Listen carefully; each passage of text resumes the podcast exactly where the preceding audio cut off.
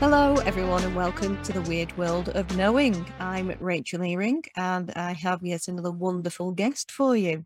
This week we have Michelle Ewen, and Michelle is a storyteller. So get ready, folks, for a great ride on this one.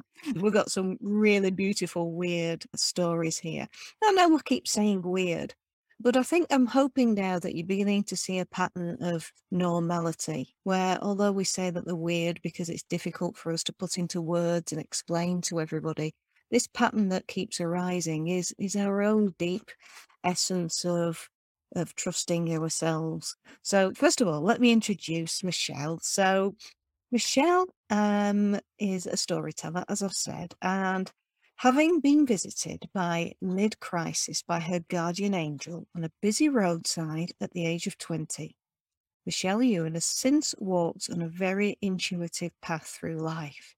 She's left well paid leadership positions not once but twice and giving up her home on the same day. Not small things, Michelle. no.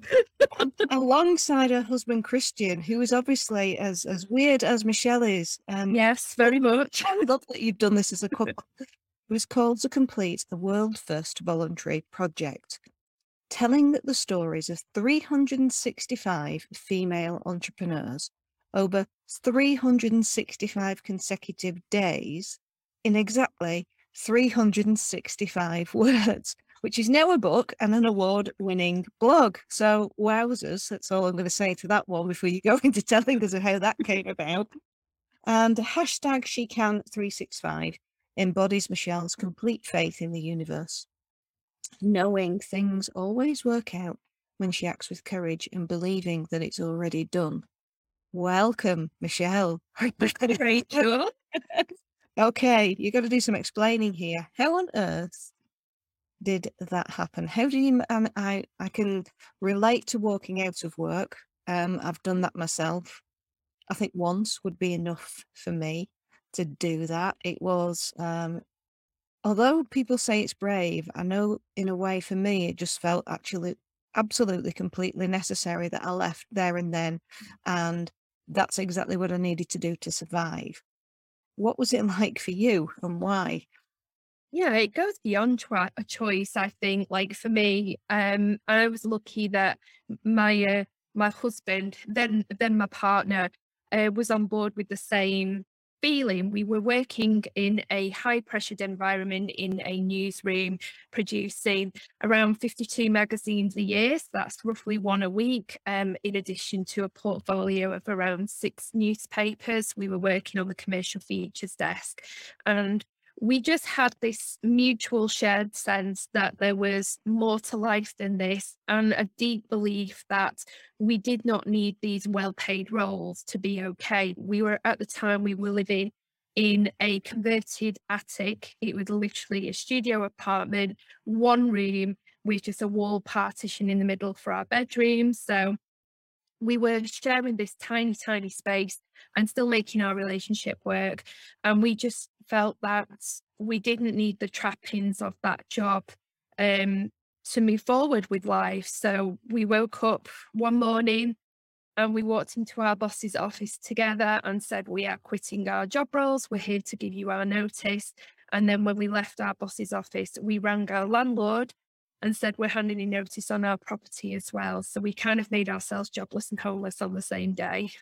Wow. They're big things, as I say. So you you'd obviously you built up to this because you've been living together and you get to know each other and obviously you've been having conversations. But before that, hadn't this happened once before?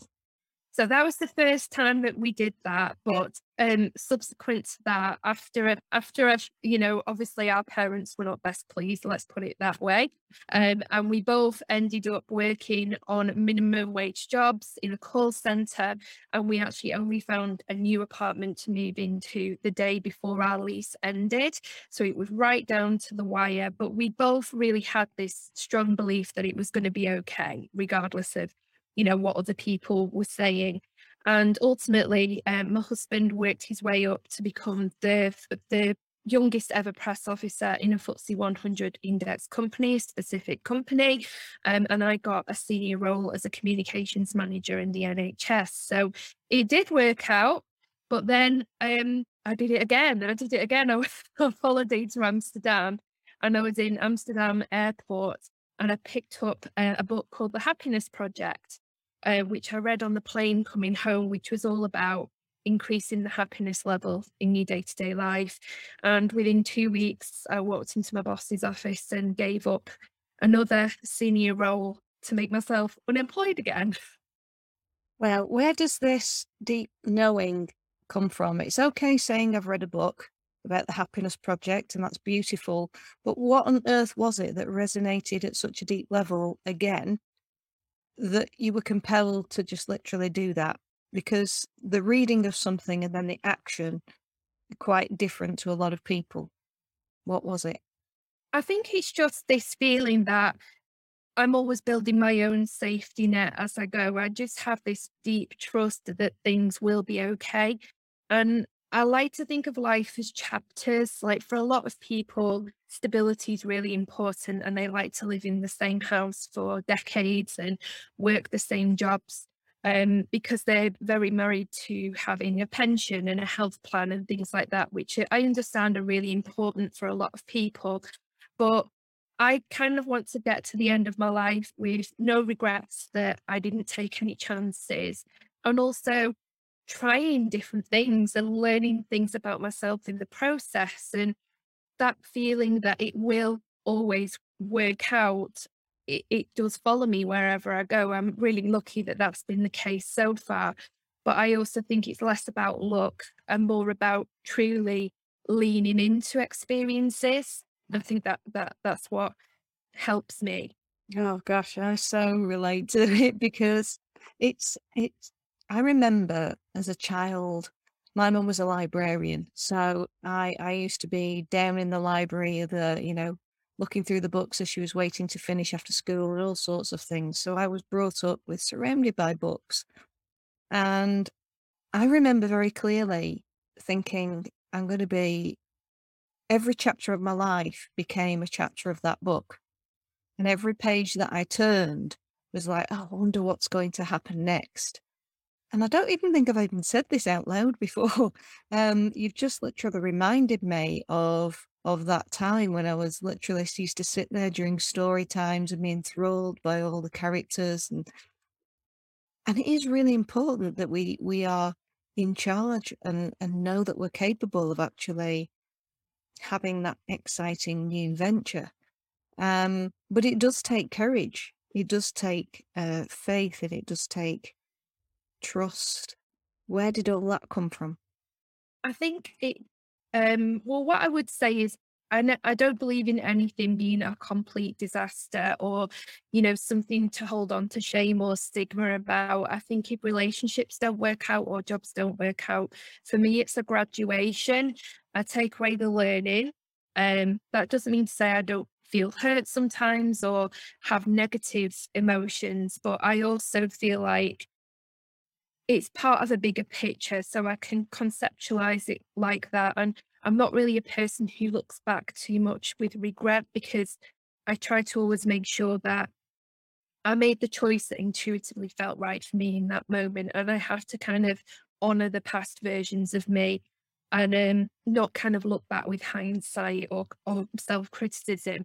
But I do feel that relationships are the most important thing for me. I have a really strong marriage with my husband. I have um, friends that I've been friends with since childhood that I've invested a lot into those relationships. And my dad really is a big source of um, comfort and stability for me in the sense that he's quite a, a stoic person. Whenever something doesn't work out, he's always, from my childhood, said to me, It's going to be okay. So I've got people around me who they offer they they do offer challenge my dad, as I said. When I quit my first corporate job, he was like, What on earth are you playing at? But then once we'd had that conversation, he was like, It's gonna be okay, Michelle. Yeah. And I have people who give me healthy challenge, but also support and trust that I'm going to be okay on a, a long enough timeline. Yeah, and I, and I think that is really, really important because there's a lot of people out there who do not have those people around them to be able to do these things. So I think when we take these leaps of faith, if you are all on your own, it's um, it's a it's a much more difficult journey, much more challenging journey. That doesn't mean that it doesn't happen. Uh, it just means that there are more challenges along the way. So, what advice would you give to someone just starting out on their working career, whether they are just starting off or whether they are um, changing, as you did many times? I think focus more on skills than occupations and certainly skills that are transferable because I always say like I did the whole thing at primary school and high school where they sit you down and trying to diagnose what your future career is going to be and and you know stick a label on you at that point. I don't necessarily think that's helpful. I think it should be more about skill sets and competencies and passions and purpose and things like that. So i think don't get wedded to a particular job title or career. It's what i do now didn't even exist when i was at high school. I could never have had a conversation like this over this kind of technology. And I certainly couldn't have taught storytelling skills over Zoom because that wasn't even invented or created at that point. So I think very much focusing on skills, competencies, and passion and purpose for me is the most important thing rather than a specific job title. Fantastic. Love that advice. And what other advice? Like, I'm just enthralled by the fact that you've you've done this twice. Um, and and then you went on to read, you know, to, to do this book with 365 female entrepreneurs over, you know, a person a day over 12 months. How how did that come about? So I um I like to keep a scrapbook and when I'm looking at magazines or books or any form of storytelling, really, I'll very often cut out pictures that speak to me or um, sets of words that that talk to me on an intuitive level. And over time, when I was looking back in my scrapbook, I saw this golden thread all the way through, which was about female entrepreneurs, women in business, women succeeding, women who faced adversity and overcome it. And I remember clear as day, I was at my friend uh, Helen Pritchard's house with my husband Christian, and I said to them, "I've got this this calling to create this blog and and tell one story um, a week." And my friend Helen was like, "Why would you do this one a week? Why not do one a day? push yourself." And I was like, "Why not?" Okay. I'll have a little think about that. And then when I woke up in the morning Helen being Helen had had the website built overnight and it was all set up and ready to go. And she was like, I'll be day one. You can tell, you know, tell my story on day one and we'll we'll just take it from there. So I was like, why not? You know, the all these messages have been coming through a reason, let's go for it. And me and Christian had to have total faith that once we started on that project, that we would be able to see it through all the way to the end because we didn't even know 365 female business owners. We didn't know how we would run a business and take on this project at the same time or how that might impact on our in- income or our health and well-being. But we were both committed to it from day one. And whether it was Christmas Day, our birthday, even on holiday, we made it happen and saw it all the way through to the end. What was that experience like for you? It was the best learning experience I've ever had because I felt like it was almost daily coaching mm. because every single woman had a different experience to share or a bit different piece of advice. And I felt like I was growing from a personal development um, perspective, but equally giving all these women who truly believe they didn't have anything worthy to say or they didn't have a story to tell. I wanted them to have a platform that was completely equal because there was no money involved. So, it, you know, it wasn't like only wealthy people could take part. It was people on any income, no matter how they'd been in business. And we really made uh, a conscious effort to make it diverse and inclusive as well. And it was just it's so enriching. And just to this day, there's women that I spoke to as part of that project that I now count as personal friends. So I'm just really grateful that we had that call in and completed it.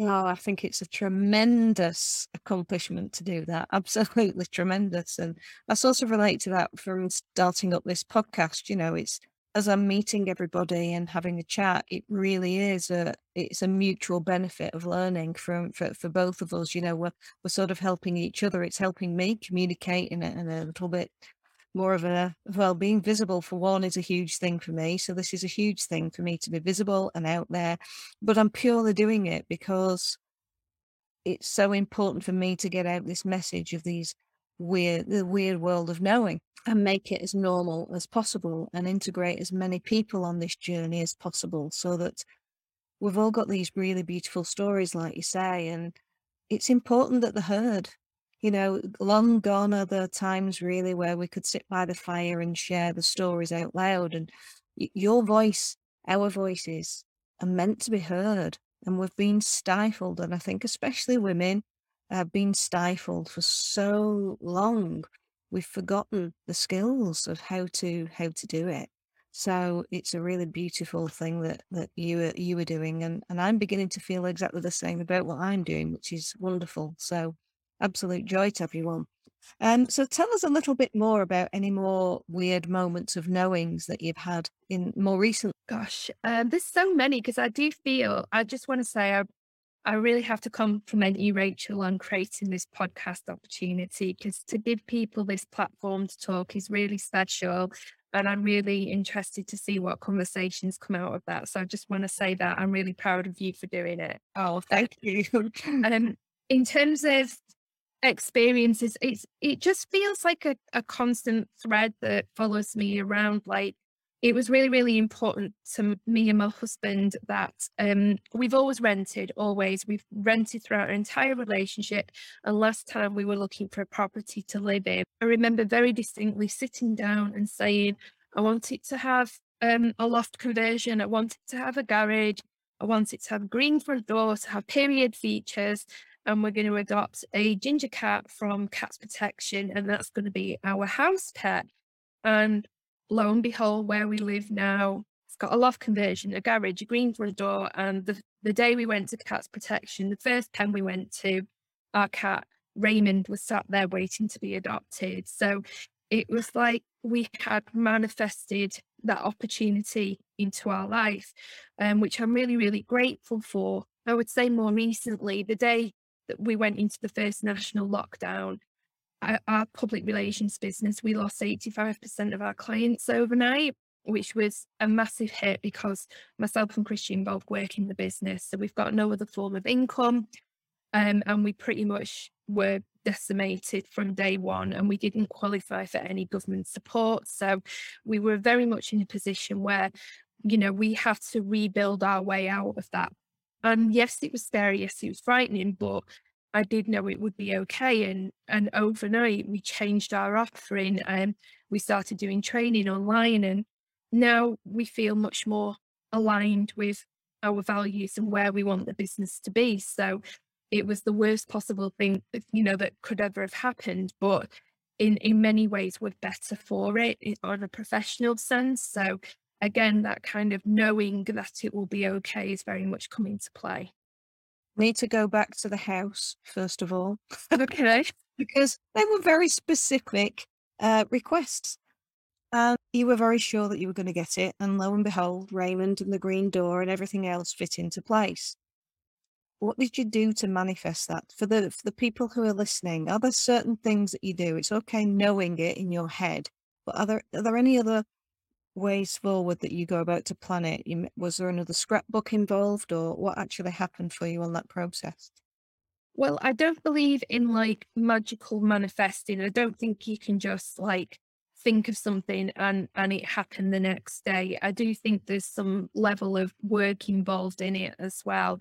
So it was very much holding on to that vision, um, and playing it through in my head, imagining what it would be like to walk into this house and what it would be like to own this cat and the love that I wanted to give it and the the the joy of living in a period property. I, I thought about it and thought about it until it felt very, very real and achievable. And then in the house search, it was almost like I had my blinkers on that this is this is out there. I just have to find it.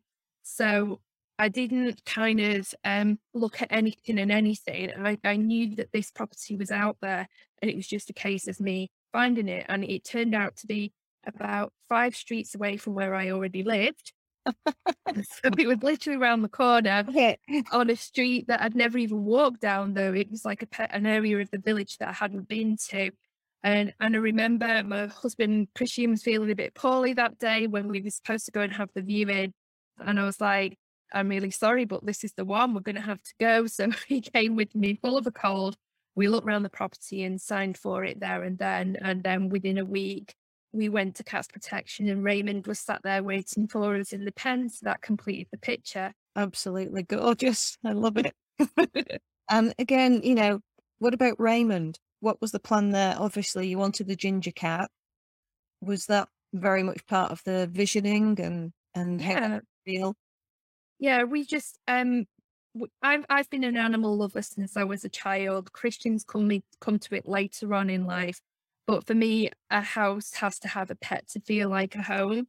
And we'd been living in all these rental properties where the landlord was very much against having a pet. And I felt this real sense of a gap in my life. So again, when I was thinking of this property to move to, a big part of it was I need the landlord to be on board with this. Mm. Um, and luckily, the landlord of this property was, and um, Raymond was able to move in with us. But I just, it was something that I didn't want to let go of. It was something that I wasn't prepared to compromise on because I do believe that rescue cats need a second opportunity. And for me and my mental health as well, I feel like having a pet is very calming. So I was just focused on making that happen. How do you help people? How do I help people? I help people to tell stories for free, actually. We do like a free four day challenge where um, business owners in particular, we teach them storytelling skills. So um, if people follow us on social media, on Facebook, particularly Write on Time UK, then you can find out about ne- our next free storytelling challenge. Fantastic. Because I'm sure people are going to want to get in touch with all the things that you've manifested in the most beautiful of ways. I'm sure they're going to want to be able to tell their own stories of, of their manifestations or learn how to do it from you. and before we go, can I ask, who would you like to see on here with the weird world of knowing? Uh, with and why? What stories? Um, do you mean someone I actually know? It's up to you. Well, I think my friend Helen Pritchard would be really good because she is a huge advocate for manifesting and she has just moved into a 1.2 million pound house that I know that she feels she manifested into her life because it was actually where her dad was born. It used to be a maternity hospital. Um, and now she's actually bought the property. So she's living in the house where her dad was born. Oh, wow. How special is that? Well, we shall put Helen definitely on the list. She sounds uh, very, very interesting. I do know of Helen, so I'm going to look forward to that and hope that she'll come on. So that's going to I'm sure she would. forward to. That's great.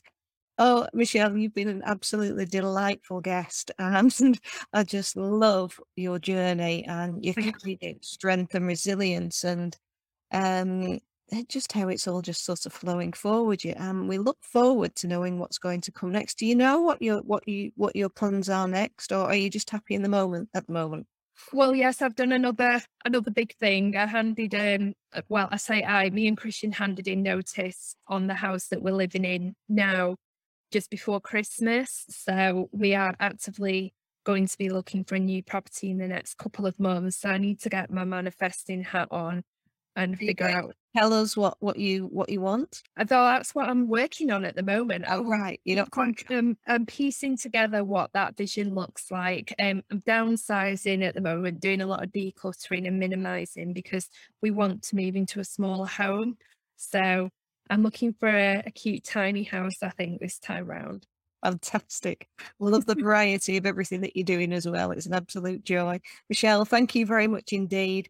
Let us know how you get on and uh, pop that in for a little catch up as well.